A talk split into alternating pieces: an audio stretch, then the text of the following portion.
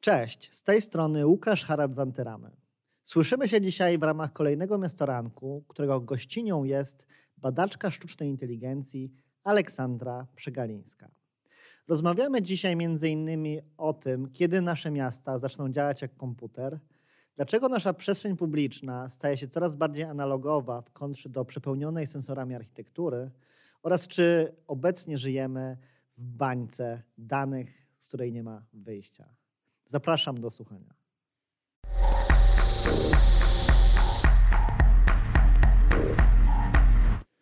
Cześć Olu, słyszymy się?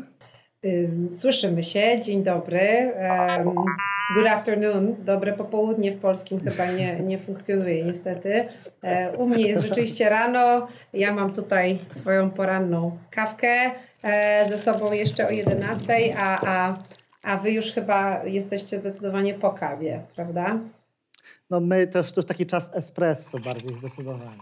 Tak, a, tak. Jeszcze cię na wstępie szerzej przedstawię, Olu i potem zaczniemy rozmawiać. Aleksandra Przegalińska, profesor nadzwyczajna w dziedzinie nauk o zarządzaniu. Doktoryzowała się z filozofii sztucznej inteligencji w Instytucie Filozofii Uniwersytetu Warszawskiego. Obecnie pełni rolę pełni funkcję prorektora do spraw współpracy międzynarodowej i ESR w Akademii Leona Koźmińskiego. Od 2016 roku prowadziła badania w MIT w Bostonie. Absolwentka The New School of Social Research w Nowym Jorku, gdzie uczestniczyła w badaniach nad tożsamością wirtualnej rzeczywistości ze szczególnym uwzględnieniem Second Life. W 2021 roku została powołana na stanowisko Senior Research Fellow w American Institute for Economic Research i rozpocznie współpracę z Labor and Work-Life Program na Harvardzie.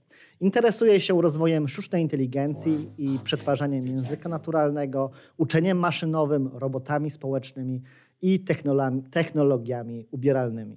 I wiesz, czytając ten twój biogram, on brzmi dla mnie super niesamowicie, ale myślę też, że dla wielu z naszych słuchaczy i widzów brzmi mocno niezrozumiale. Mhm. To zależałoby mi na tym, żeby ta rozmowa była nie tylko dla osób średnio zaawansowanych albo bardzo zaawansowanych, ale żebyśmy w jakiś sposób wprowadzili wszystkich w temat sztucznej inteligencji, no, a, a, chyba zdecydowanie bardziej uczenia maszynowego. Mhm. I zastanawiam się, tak zapytam cię przewrotnie, no bo jakby ta sztuczna inteligencja i uczenie maszynowe wydaje się, że jest już wszędzie, czyli gdzie to znaczy wszędzie i czy są takie sfery naszego życia, w których ty, tego nie ma? Myślę, że jeśli nie ma gdzieś sztucznej inteligencji, a konkretnie uczenia maszynowego, to to są e, nasze decyzje albo jeszcze pewnie jakaś karkołomność tych rozwiązań technologicznych, które się nie do wszystkiego dają implementować, ale rzeczywiście, jeśli tak spojrzeć jakby zgoła, e, to uczenie maszynowe, czyli algorytmy, które dzisiaj nazywamy algorytmami sztucznej inteligencji. No bo oczywiście z samym terminem jest trochę kłopot. Sztuczna inteligencja jako taka nie istnieje. E, kiedy o niej mówimy, odnosimy się do przyszłości jakiejś e, bardzo wyspekulowanej, prawda, gdzie ona się może pojawić. Mm, natomiast mamy niewątpliwie algorytmy zdolne do uczenia się i optymalizowania swojego działania, czyli tego, żeby na przykład dane zadanie wykonywać po prostu coraz lepiej w związku z tym, jakie dostaną dane, w związku z tym też, e, jakie będzie ich własne doświadczenie, jeśli można to nazwać doświadczeniem, bo nie jest to subiektywne doświadczenie, ale załóżmy, że jest system, który gra w jakąś grę, więc ma doświadczenie grania w tą grę i możemy obserwować, że po jakimś czasie zaczyna na przykład grać w nią naprawdę bardzo dobrze, czy wręcz perfekcyjnie, niekiedy lepiej niż ludzie. I to nie dzieje się od razu, czasami potrafi to trwać kilka miesięcy, no ale mamy algorytmy, które pozwalają takim systemom rzeczywiście e, działać, adaptować się do otoczenia i to są właśnie algorytmy sztucznej inteligencji, inteligencji dzisiaj, e, czyli algorytmy uczenia maszynowego. Mm, no i ich jest bardzo dużo, one są najróżniejsze. Mamy algorytmy, które się specjalizują w przetwarzaniu tekstu, mamy takie, które się specjalizują w przetwarzaniu obrazu, mamy deepfake'owe e, algorytmy, mamy algorytmy predykcyjne, czyli takie, które pozwalają nam na przykład przewidywać pogodę. Myślę, że styk każdej osoby ze sztuczną inteligencją dziennie może rozpoczynać się od tego, że właśnie e, się zerka w apkę pogodową i ta apka pogodowa mówi jak tam dzisiaj, jak jutro, jak za tydzień pogoda się prezentuje i to są dosyć już na tym etapie niezłe prognozy, muszę powiedzieć, dużo, dużo mocniejsze e, niż, niż jeszcze kiedyś były.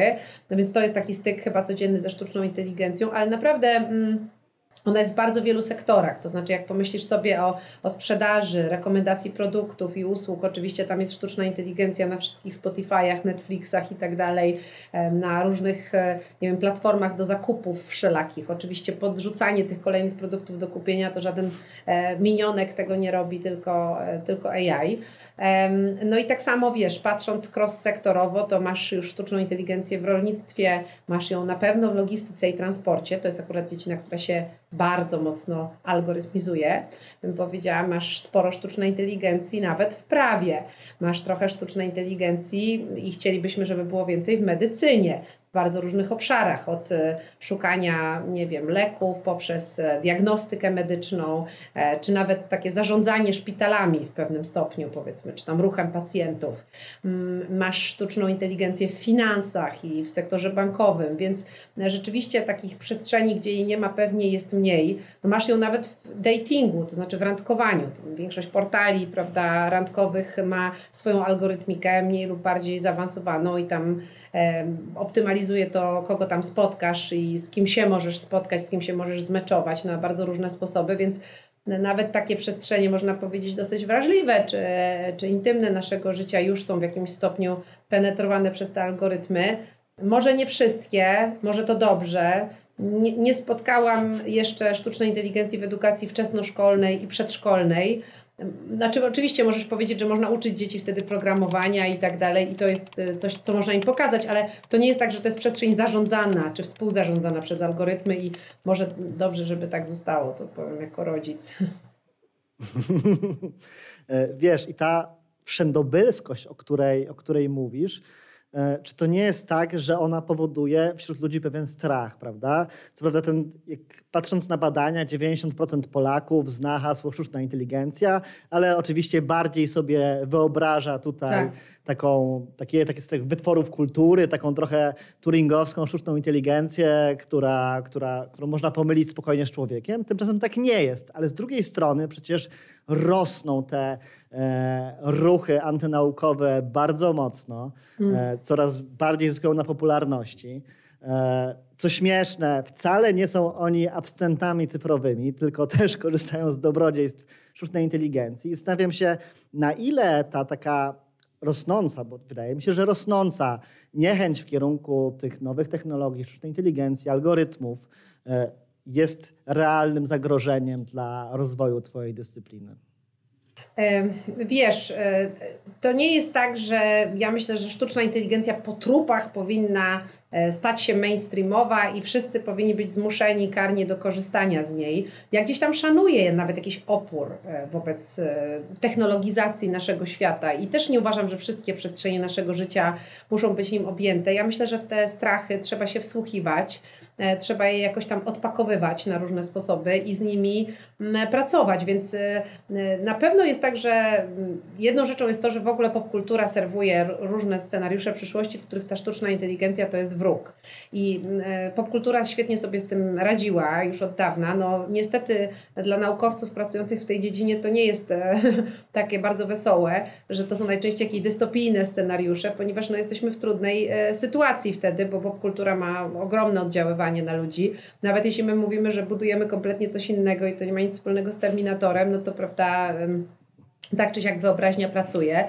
Natomiast na pewno trzeba poważnie rozmawiać o tym, co to właściwie jest sztuczna inteligencja, gdzie ona jest i, i dawać ludziom większą świadomość tego, jak ona działa i jakie są jej ograniczenia, bo myślę, że to ma bardzo uspokajający też charakter, że to jest jednak po prostu to są metody pracy z danymi, to są różne algorytmy, które radzą sobie w sytuacjach pewnej niepewności, mogą za nas wykonywać pewne zadania, mogą z nami wykonywać pewne zadania, natomiast no, w żaden sposób sztuczna inteligencja ani nie ma woli, ani świadomości, ani nie knuje przeciwko nam i nawet by nie mogła, bo po prostu jest bardzo młodą jeszcze w gruncie rzeczy dziedziną. E, I dla mnie te wszystkie hasła o tam, nie wiem, osobliwości to są jakieś totalnie historie na za kilkaset lat, a nie, nie na dzisiaj, nie na tutaj, nie na teraz. Co nie znaczy, że sztuczna inteligencja nie może być groźna czy szkodliwa, bo nawet deepfake'i nam pokazują, że prawda, można zaburzać debatę publiczną. Mamy różne mhm. projekty, o których nie do końca wiemy, broni autonomicznej chociażby, które dla mnie są wysoce kontrowersyjne, więc to nie jest tak, że nawet jako narzędzie sztuczna inteligencja nie zagraża zagraża ludziom. Myślę, że ludzie boją się śledzenia, boją się trackingu. I teraz to są e, dosyć poważne sprawy, z którymi trzeba pracować na poziomie regulacyjnym, na poziomie dyskusji publicznej, na poziomie też takiego empowermentu, czyli dawania narzędzi do tego, żeby jakoś e, stawić temu czoła po prostu. Więc wiesz, ja. ja mm, nie stoję na stanowisku, że to sztuczna inteligencja e, jest biedna, dlatego że ludzie jej nie lubią i trzeba zrobić wszystko, żeby ją pokochali, tylko raczej wyobrażałabym sobie, że mm, zacznijmy od adresowania tych lęków i na przykład w Unii Europejskiej to nieźle wygląda, bo mimo, że często jest krytyka, że sztuczna inteligencja nie rozwija się tutaj tak jak w Chinach czy w Stanach, to jednak z drugiej strony no, są pewne pryncypia, pewne zasady tego, jak ona się ma rozwijać i to fajnie, że one są, bo przynajmniej może ludzie będą się e, bezpieczniej czuli w takim takim wariancie rozwoju sztucznej inteligencji. Ostatecznie to są ich dane, które płyną od nich. E, więc to jest mhm. ważne. Mm, no i wiesz, jakby dla mnie to, to, to, tak wygląda, że ja, ja, oczywiście są różne ruchy antynaukowe, część z nich jakiś kompletny jakiś tam bullshit opowiada, ale z drugiej strony e, wydaje mi się, nie wiem, czy można przeklinać tutaj. A ty się tak. Można, nie, można. Można, okej, okay, dobra. Um, ale, ale, ale w każdym razie to, to, co chciałam powiedzieć, to to, że jakby uważam, że część z tych strachów przynajmniej jest zasadna, bo to jest potężne narzędzie, um, potężne narzędzie, które może przyczynić się do jakichś na przykład fundamentalnych błędów w diagnozie medycznej, w bardzo wielu innych przestrzeniach też. I, i, trzeba o tym, e, i trzeba o tym gadać. I uważam, że ten strach jest do pewnego stopnia uzasadniony, ale z drugiej strony trzeba też opowiadać o potencjalnych benefitach czy o korzyściach. Sztuczna inteligencja właśnie, kwestie klimatu, sztuczna inteligencja właśnie w medycynie, czyli w tej przestrzeni, nie wiem, no, kryzysu zdrowia publicznego, naprawdę e, szalenie przydatna się okazała już wielu sytuacjach, tak samo w rolnictwie, są dziedziny, w których sztuczna inteligencja naprawdę jest nam potrzebna, jest dla nas jak najbardziej dobra i ten kawałek e, historii o AI też trzeba opowiedzieć, żeby po prostu ludzie wiedzieli, że no nie warto rezygnować z tej technologii, trzeba ją po prostu bezpiecznie inkubować. No właśnie, no bo takim chyba podstawowym strachem jest to, że ludzie boją się, że stracą pracę, ale chyba nie za bardzo w te, w te, hmm. chcę, chcę w to wchodzić, bo to jakby no nie, zabierze, nie zabierze nam pracy do końca. Ale z drugiej strony myślę sobie trochę o tym w ten sposób, że mhm. maszyny pewnie będą wykonywać te prostsze zadania, a te, te, te, te trudniejsze wciąż będą e, leżeć tak naprawdę na człowieku. I zastanawiam się, czy tak jak mówisz, że sztuczna inteligencja nas nie zdominuje, jest to być może jakiś aspekt setek, a nawet może tysięcy lat, ale z racji tego, że będzie wykonywać te proste zadania, czy to nie będzie troszeczkę tak, jak z pokoleniem obecnych seniorów, które y, śmieje się i dziwi się z młodego pokolenia dorosłych, że nie potrafi najbardziej podstawowych, manualnych rzeczy wykonać. Czy to nie, czy to nie jest trochę tak, że my wprowadzając sztuczną inteligencję, algorytmy, uczenie maszynowe na salony, do mainstreamu,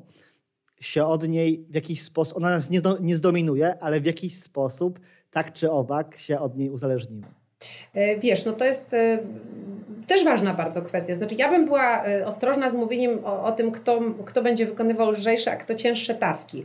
Bo gdyby ktoś tobie podstawił pod nos plik CSV z ogromną ilością kolumn i rekordów i powiedział ci, no to proszę, teraz pokaż korelacje w tych danych, które są, no, to nie sądzę, żeby ci to zajęło sekundę. To znaczy, właśnie to chodzi o to, jaki to jest typ inteligencji i w czym ona jest jakby trochę najlepsza. I wiemy, że sztuczna inteligencja w tych obliczeniowych aspektach jest po prostu prostu lepsze od człowieka i one dla człowieka są trudne, nierzadko. To znaczy na przykład, jeżeli e, myśmy robili takie badania z marketerami, pytaliśmy im, gdzie ona by im się przydała, ta sztuczna inteligencja. No i część wskazywała na budżetowanie. I akurat budżetowanie to jest coś, co jest z punktu widzenia sztucznej inteligencji być może zadaniem relatywnie trywialnym, prostym.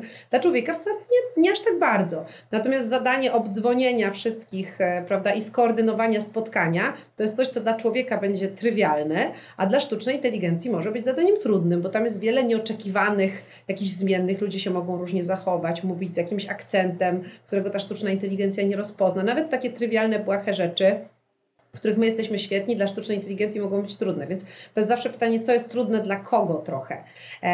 I też to można mierzyć na poziomie indywidualnym. Znaczy, jedni się będą lepiej czuli w zadaniach, które ty byś uznał za trudne, a, a będzie im ciężko w zadaniach, które dla ciebie będą bardzo proste, prawda? Bo jesteś na przykład właśnie wysoko uspołeczniony, świetnie sobie radzisz w kontaktach z ludźmi, nie dla każdego to jest łatwe. Więc y, to właśnie to są wszystko takie skomplikowane trochę rzeczy, ale na pewno będzie wpływ sztucznej inteligencji na pracę w przyszłości. Ja zakładam, że w krótko i średnioterminowej perspektywie czasowej to jest raczej wsparcie, zdecydowanie, że to jest technologia asystująca. Mhm.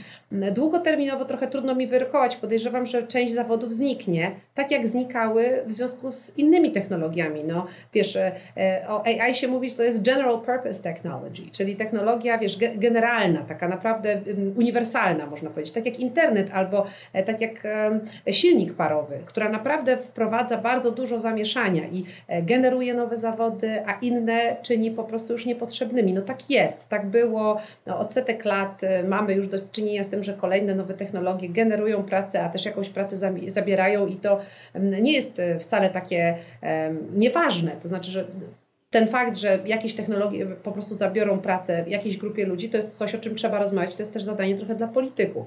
Ale z drugiej strony w takim mainstreamie to raczej będzie tak, że ty będziesz miał do dyspozycji jakieś różne AI-owe narzędzia, które będą pozwalały ci, nie wiem, powiedzmy wyszukiwać ciekawe, e, ciekawych gości do Twojej audycji, albo będą Ci robić krótkie resume tej osoby. Nie będziesz musiał o to prosić, tylko będziesz miał z sieci, prawda, mining. Czyli będziesz miał różne e, technologie, które będą Ci troszeczkę wspierać e, Ciebie w Twojej pracy, ale nie będą Ci tej pracy zdecydowanie zabierać, bo Twoja praca jest bardzo kompleksowa i praca nas wszystkich jest bardzo kompleksowa, składa się z bardzo wielu zadań i w niektórych z tych zadań ta sztuczna inteligencja rzeczywiście się pojawi.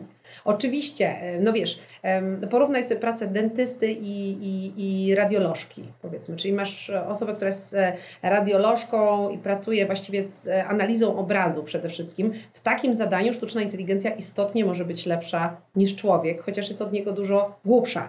Natomiast e, jeśli chodzi o pracę dentysty, powiedzmy, no to tutaj to są zadania manualne, dosyć trudne dla robota na przykład do wykonania, jeszcze połączone z bardzo dużą interakcją z tym pacjentem, tego czego on sobie życzy, jak on to widzi, czego on chce i tak dalej, czy go boli, czy nie boli i tak dalej. Więc to są zupełnie inne dwa zawody w przestrzeni medycyny, więc no. Um, um, naprawdę w jakiejś grupie przypadków można się spodziewać, że ta sztuczna inteligencja odciąży ludzi albo ich pracę przejmie, ale myślę, że naprawdę rozmawiając w perspektywie kilku dekad, o których w ogóle jest sens rozmawiać, to nie mówimy tutaj o zabieraniu pracy i te wszystkie tam historię o tym, że sztuczna inteligencja pracę zabierze, że trzeba jak najszybciej wprowadzać uniwersalny dochód podstawowy, bo już będziemy niepotrzebni kompletnie, no to to są takie trochę bajki o żelaznym wilku, które nakręcają niechęć wobec sztucznej inteligencji, a z rzeczywistością no nie mają nic wspólnego moim zdaniem. No, ja się w pełni z tą zgadzam, że faktycznie, też historycznie oczywiście obserwujemy przecież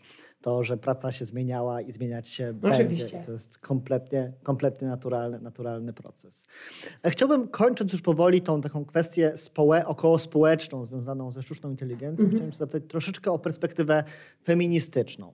Czyli e, generalnie jest tak, że ta sztuczna inteligencja ma wdrukowane pewne wartości, ma, e, tworzona jest w większości przez, przez programistów mężczyzn, bo to jest jakby zawód zdominowany, zdominowany przez mężczyzn, korzysta z danych archiwalnych, nawet gdyby one miały być sprzed minuty, historycznych, tak. to wciąż są mhm. dane historycznych, które, mhm. które, które przetwarza.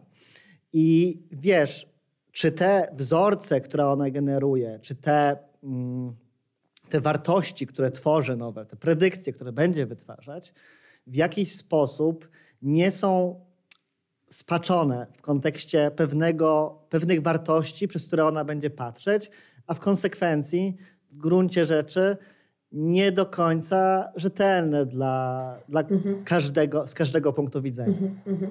E, no wiesz, no to jest to oczywiście ważna sprawa, chociaż z drugiej strony mam nadzieję, że to jest sprawa, która na osi czasu jest ważna dzisiaj, a nie będzie taka znacząca jutro, dlatego że no, nie oszukujmy się, zawody związane z szeroko pojętą computer science, IT, z AI, no, będą pożądane. W związku z tym ja tak patrząc e, nawet z punktu widzenia no, podaży pracy i tego, e, jakie wybory będą ludzie podejmować, kobiety, mężczyźni, e, jeśli chodzi o swoją ścieżkę zawodową, to spodziewam się, że bardzo wiele osób, które ma jakąś sympatię, mają jakąś sympatię do, nie wiem, statystyki, do matematyki, do metod ilościowych, pomyśli sobie, kurczę, no to może być fajna praca dla mnie i podam tutaj przykład, żeby nie być gołosłowna. Na naszych studiach ze sztucznej inteligencji i zarządzania na Koźmińskim które stworzyliśmy 3 lata temu, mamy prawie że 50-50. Dziewcząt oh, i chłopców. I tak jest rokrocznie. I, I rzeczywiście myślę, że to jest też pragmatyczny trochę wybór. To znaczy wiadomo, że w tej przestrzeni będzie praca, że ta praca jest dosyć ciekawa też. I w związku z tym dużo osób, które wcześniej być może decydowały się na karierę w bankowości czy w finansach, również kobiet, bo w tych przestrzeniach jest sporo kobiet, zwłaszcza na tym średnim, powiedzmy, szczeblu menedżerskim, po prostu być może podejmie decyzję o tym, żeby pracować w tej dziedzinie. Więc ta, ten brak reprezentacji kobiet w przestrzeni sztucznej inteligencji może być kłopotem, o którym rozmawiamy teraz, ale rozumiesz, e, co mam na myśli, za 5-7 lat mhm, e, tak, sytuacja tak, pewnie tak, będzie tak, wyglądała tak. nieco inaczej. To nie zmienia oczywiście tego, że masz tak zwany bias ukryty w danych, tak? To znaczy mieliśmy przykłady sytuacji, w których, nie wiem, jakiś system rekrutacyjny oparty na sztucznej inteligencji, który dostał CV najlepszych pracowników w firmie, w której głównie pracują mężczyźni, po prostu postanowił nie zatrudniać żadnej kobiety na przykład, prawda? Bo stwierdził, że nie pasuje do zespołu. Więc takie rzeczy się zdarzały i będą zdarzać, natomiast mamy dużą świadomość tego, że jest bias. Myślę, że z tym biasem, zwłaszcza większe firmy, organizacje, instytucje dużo pracują w tej chwili i że to, to też jest tak, że, to, że nie mamy narzędzi, żeby nic z tym biasem robić. No to już jest duży temat, o, o tym się mówi po prostu, na to się też uważa.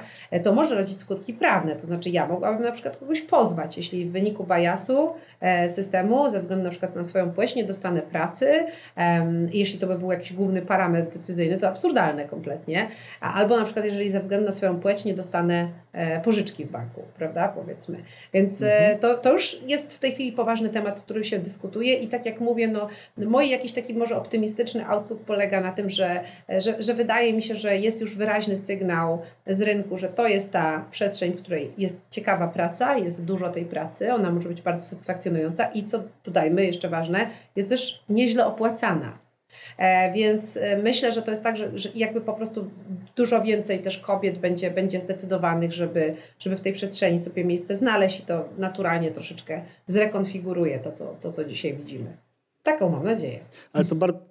To ja mam też taką nadzieję, bo to brzmi bardzo dobrze i też właśnie bardzo się cieszę, że mówisz, że coś takiego istnieje w debacie przestrzeni publicznej, no bo jest to niezwykle, niezwykle istotny temat, który który powinien funkcjonować i powinien jak być najbardziej. Ale na, wierz mi, na, że agendzie w AI-u naprawdę te etyczne zagadnienia e, w badaniach i komercyjnych, takich jak robi jakiś tam DeepMind czy mhm. OpenAI, wiadomo, wiodące firmy, ale takich też, które są robione, nie wiem, na ETH Zurich czy na MIT, z którym ja pracowałam w Stanfordzie. Naprawdę o tej etyce się już w tej chwili dużo rozmawia. To była jakaś niezagospodarowana sprawa, no 5-7 lat temu to wiesz, wydawało się, że ta sztuczna inteligencja jedzie po prostu, a, mhm. E, a, a tematy etyczne z nią związane, jakieś konsekwencje społeczne, społeczne to stoi.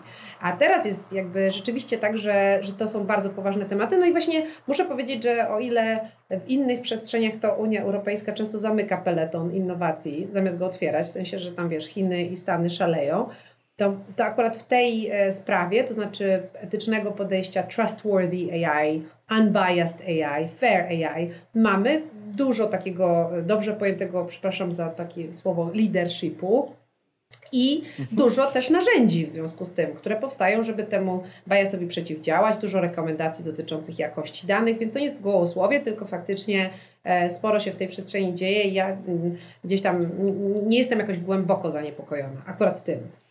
Nie, to wiesz, no, to super, że tak się dzieje, zwłaszcza w tym kontekście, że mówimy znowu stosunkowo o młodej dyscyplinie, gdzie problem problemy tego typu nie są na agendzie w zdecydowanie starszych y, dyscyplinach.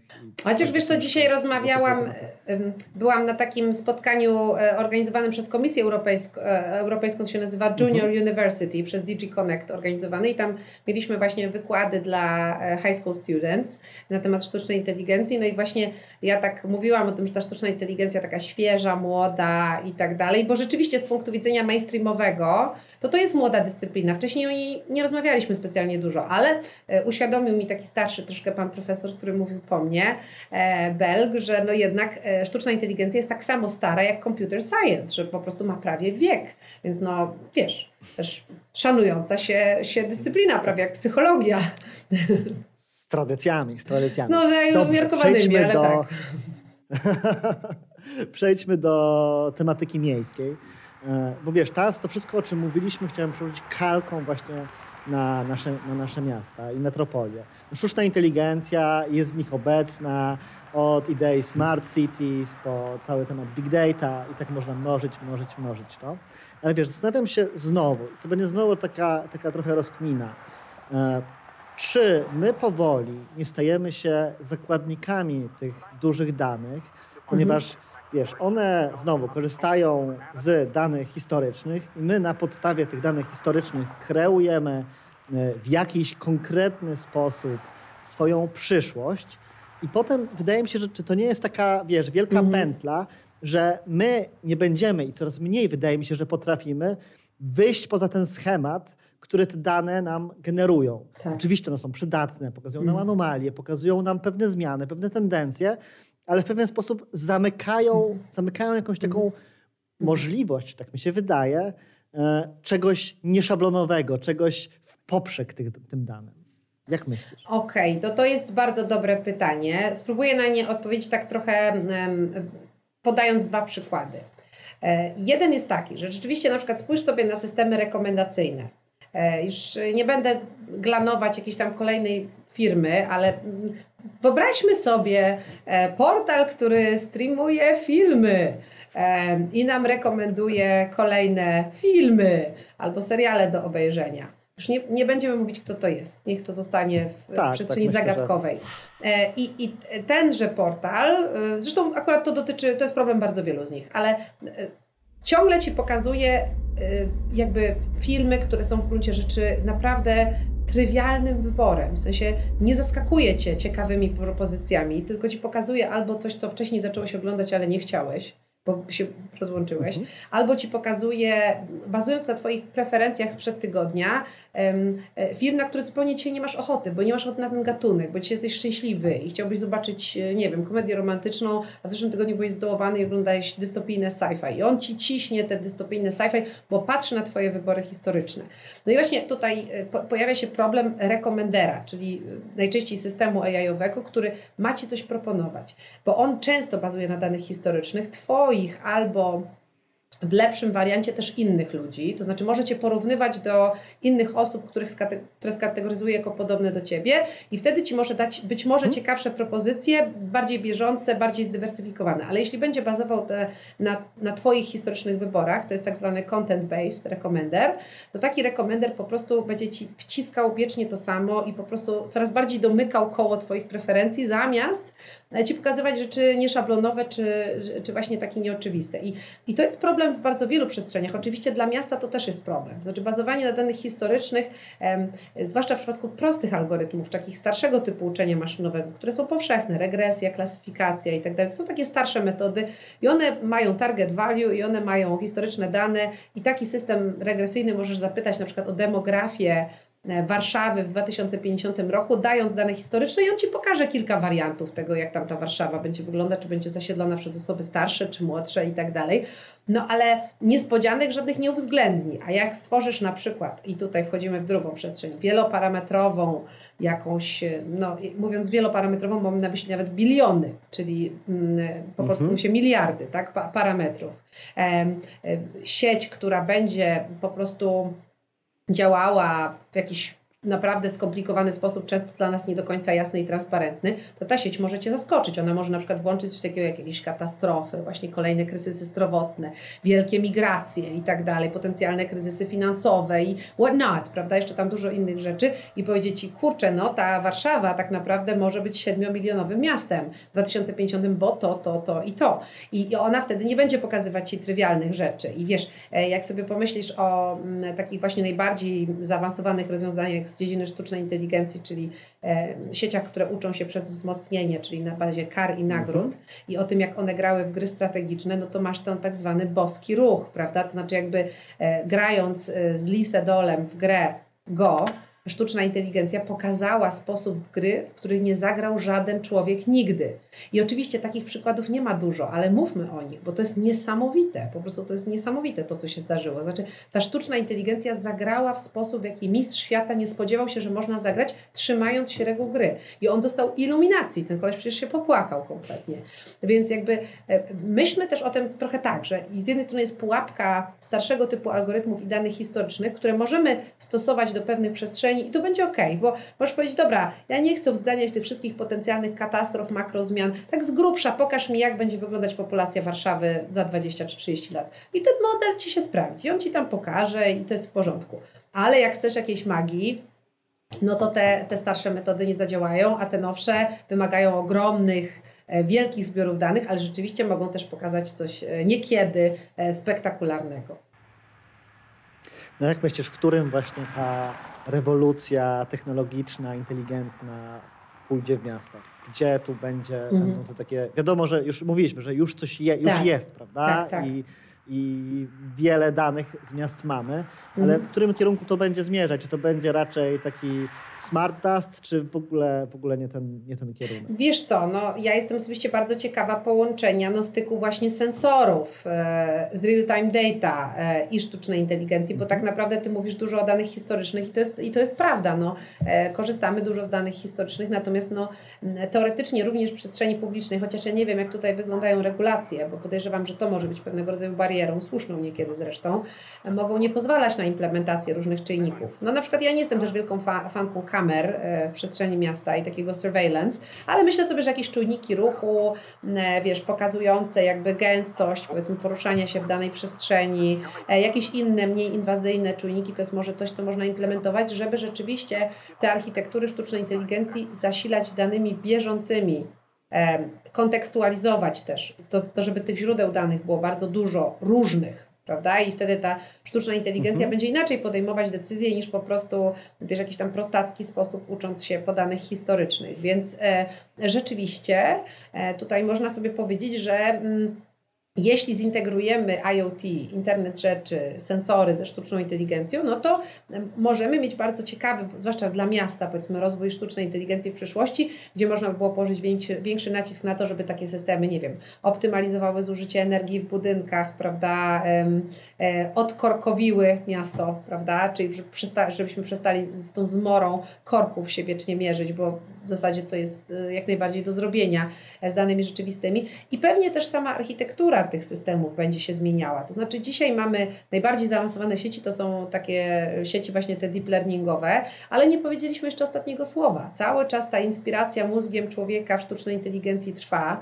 E, trwają poszukiwania nowych architektur, nowych pomysłów, innych e, zupełnie konstrukcji tych sieci neuronowych, więc e, też one być może będą lepiej zdolne do tego, żeby z, tym, żeby z tymi danymi coś mądrego zrobić, prawda? A nie tylko jakoś tam głupawo czy, czy, czy, czy prosty sposób je, e, je przetwarzać. Więc ja bym powiedziała, że zwłaszcza w przestrzeni miejskiej, to już wyjątkowo wyraźnie widać, po prostu jest potrzeba nowych źródeł danych, które dałyby tej sztucznej inteligencji po prostu takiego trochę kopa, nie? że nie wiem, tam cenzus i powiedzmy jakieś tam dane, że tam w ubiegłym miesiącu jechało tyle i tyle samochodów. Nie, po prostu raczej co się dzieje, co się dzieje, real-time data, jakby szybka analityka deployment, tak? I jakby je uczymy się, iteracja.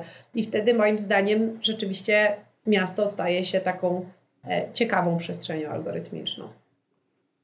Czy nie masz takiego wrażenia, że właśnie jak spojrzymy na miasto i to z perspektywy przestrzenie publiczne kontra architektura w myśli budynki, że te no. budynki zdecydowanie bardziej są e, zdecydowanie bardziej w nich widać inteligencji, sensorów, różnych, różnych e, danych nam dostarczają, niż całe miasta. Zresztą w miastach wydaje mi się, że takie, jest coraz więcej takich tendencji bardzo mocno analogowych, jak na przykład tactical urbanizm, czy placemaking, czy partyzantka ogrodnicza, która nie opiera się na danych, tylko na takich społecznych impulsach. I wiesz, mhm. zastanawiam się, czy to, to przynajmniej moje wrażenie, zastanawiam się jak twoje, nie wynika z tego, że jednak budynki w znaczącej części są jednak prywatne, więc zdecydowanie prościej zainwestować w takie inteligentne rozwiązania, a przestrzeń publiczna jest w rozumieniu publiczna, więc jest domeną w jakiś sposób samorządów, rządów itd. Tak itd. Tak I tutaj ta, przez to ta rewolucja technologiczna jest zdecydowanie mhm.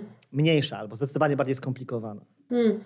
No myślę, że oczywiście e, prywatne, publiczne może tu pełnić rolę, ale też e, e, jest inny czynnik, znaczy tego, że, że budynek jest łatwiejszy do poskromienia, a przestrzeń publiczna jest zaszumiona i, i strasznie skomplikowana i bardzo się zmienia i wydaje mi się, że łatwiej jest postawić smart budynek niż, wiesz, smart skrzyżowanie, naprawdę. I to jest jeszcze osobna rzecz, a inna rzecz oczywiście no, e, prywatny inwestor będzie chciał tutaj uatrakcyjnić może jakoś tam e, swoją ofertę, więc zainwestuje, a, a w przypadku miasta to, to, to jest zupełnie inne budżetowanie i tak dalej, więc to pewnie gra jakąś rolę, ale głównie ten czynnik właśnie tego, że jedno jest proste, a drugie jest trudne. To jest, to jest myślę, że ważna rzecz. Teraz mm, e, i skoro to już mówię, to też powiem, że ja w ogóle uważam, że sztuczna inteligencja może bardzo ładnie współgrać z takimi impulsami czy in, inicjatywami. Ja nie znam tych wszystkich rzeczy, o których Ty tutaj mówiłeś, nie znam mhm. tych terminów, e, ale się chętnie douczę. Natomiast kojarzę ten urban guerrilla gardening troszkę jako jakiś tam taki trend.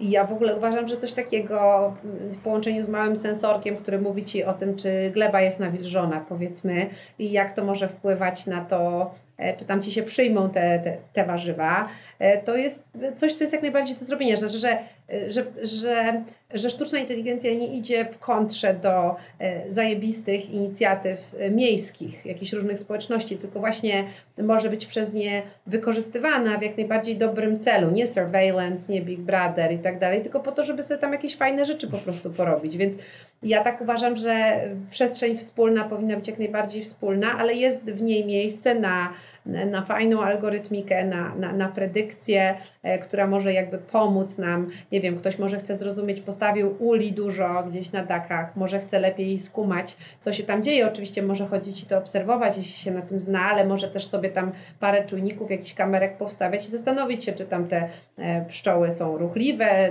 i gdzie one tam sobie podróżują, jak daleko się oddalają, e, co się w ogóle dzieje, jeśli chodzi o seasonality, tak, wpływ pogody i tak dalej.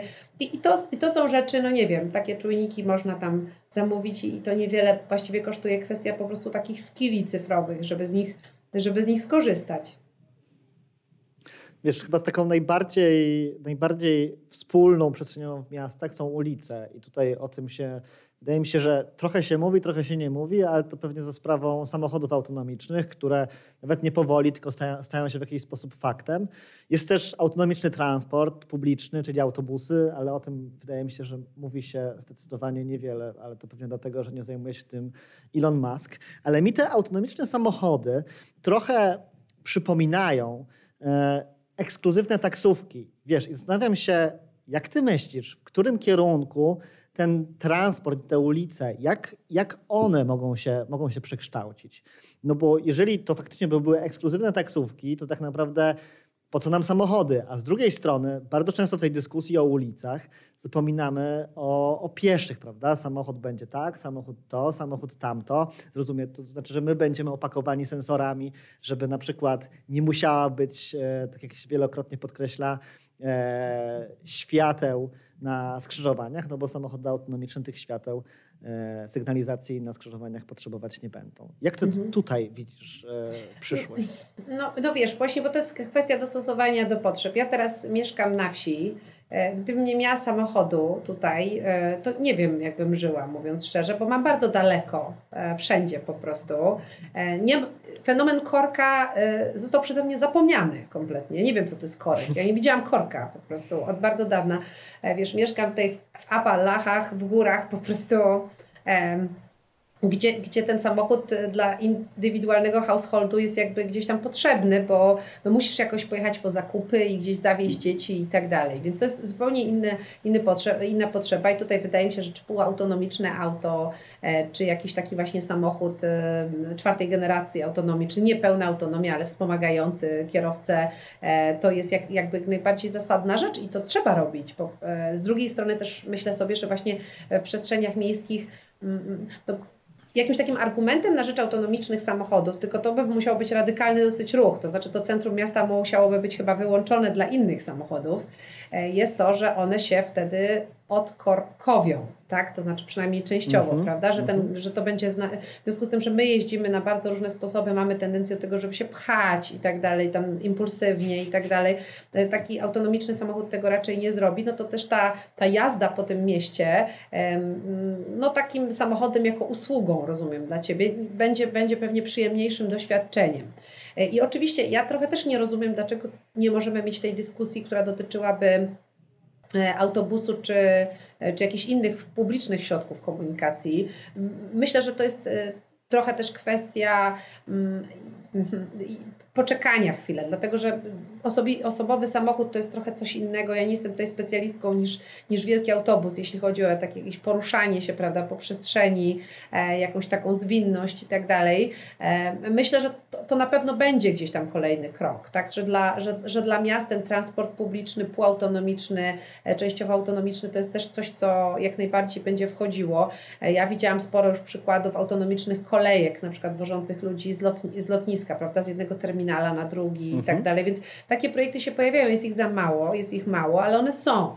Więc myślę, że i jedno i drugie jest, czyli i auto, e, samochód autonomiczny i, i e, i samochód, e, i autobus autonomiczny to jest coś, czego tak samo mocno gdzieś tam potrzebujemy. No jak ktoś chce sprzedawać autonomiczne samochody, sektor motoryzacyjny oczywiście tutaj jest bardzo mocno zainteresowany, ale wydaje mi się też, że taką dobrą wiadomością jest to, że ta algorytmika się ładnie skaluje, to znaczy, że jak już będziesz mieć wypróbowane, dobrze działające samochody autonomiczne w jakichś przestrzeniach dla nich dedykowanych, to, to w zasadzie e, logistyka czy, czy, czy transport takich większych powiedzmy pojazdów też będzie e, kolejnym krokiem, na to też bym liczyła.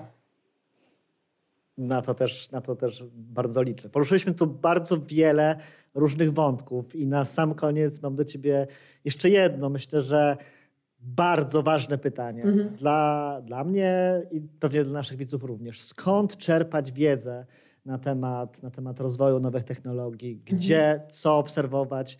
Ja zaklepuję odpowiedź, że twoje działania, więc tego, tego nie możesz powiedzieć, ale bardzo mnie ciekawi, co, co ty nam tutaj, mi i, mhm. i naszym widzom doradzisz. Znaczy takie popularyzatorskie rzeczy to oczywiście podcasty. Nie będę tutaj absolutnie mówiła o swoim e, już, e, ale powiem na przykład o podcaście. Ja polecam, ja polecam. A dziękuję. Coś osobliwego się nazywa. E, to tak po polsku, ale jeśli kogoś interesuje po angielsku, to Lex Friedman ma znakomity podcast na temat sztucznej inteligencji. Bardzo fajnie, przystępnie popularyzujący wiedzę na temat tej dziedziny. E, świetnym zasobem do nauki matematyki, statystyki, ale też uczenia maszynowego jest Khan Academy, e, czyli taka platforma, e, można powiedzieć, z której też jak najbardziej warto korzystać, która jest w swobodnym dostępie. Tej wiedzy na temat sztucznej inteligencji jest sporo, jest dużo na GitHubie. Proponuję zacząć jakąś przygodę z programowaniem prostą poprzez uczenie się Pythona chociażby, też jest bardzo dużo otwartych kursów, przynajmniej do bazy, do takich podstawowych rzeczy, to ne, tak żeby trochę wytestować to na własnej skórze. Natomiast no, wiedzy jest, y, jest sporo. Jeśli ktoś nie ma czasu czytać obszernych ksiąg, to naprawdę polecam mocno te rozmaite podcasty na temat sztucznej inteligencji, bo one w bardzo wielu językach już się pojawiają i to można sobie właśnie konsumować, a poza tym Kaggle, czyli platforma właśnie data science'owa, czy Khan Academy, to są super zasoby do, do, do właśnie jakichś podstaw w tej dziedzinie, no a potem, żeby pójść tak krok wyżej, to już trzeba bardziej pokombinować. Zostawmy przy tych podstawach. Ja też bardzo chętnie sobie poplądruję i tak jak mówiłem, Twój podcast bardzo, bardzo serdecznie bardzo polecam. I tym akcentem dziękuję Ci za dzisiejszą rozmowę. Ja również bardzo, bardzo dziękuję i obyśmy żyli w inteligentnych, sustainable miastach już zupełnie nowa.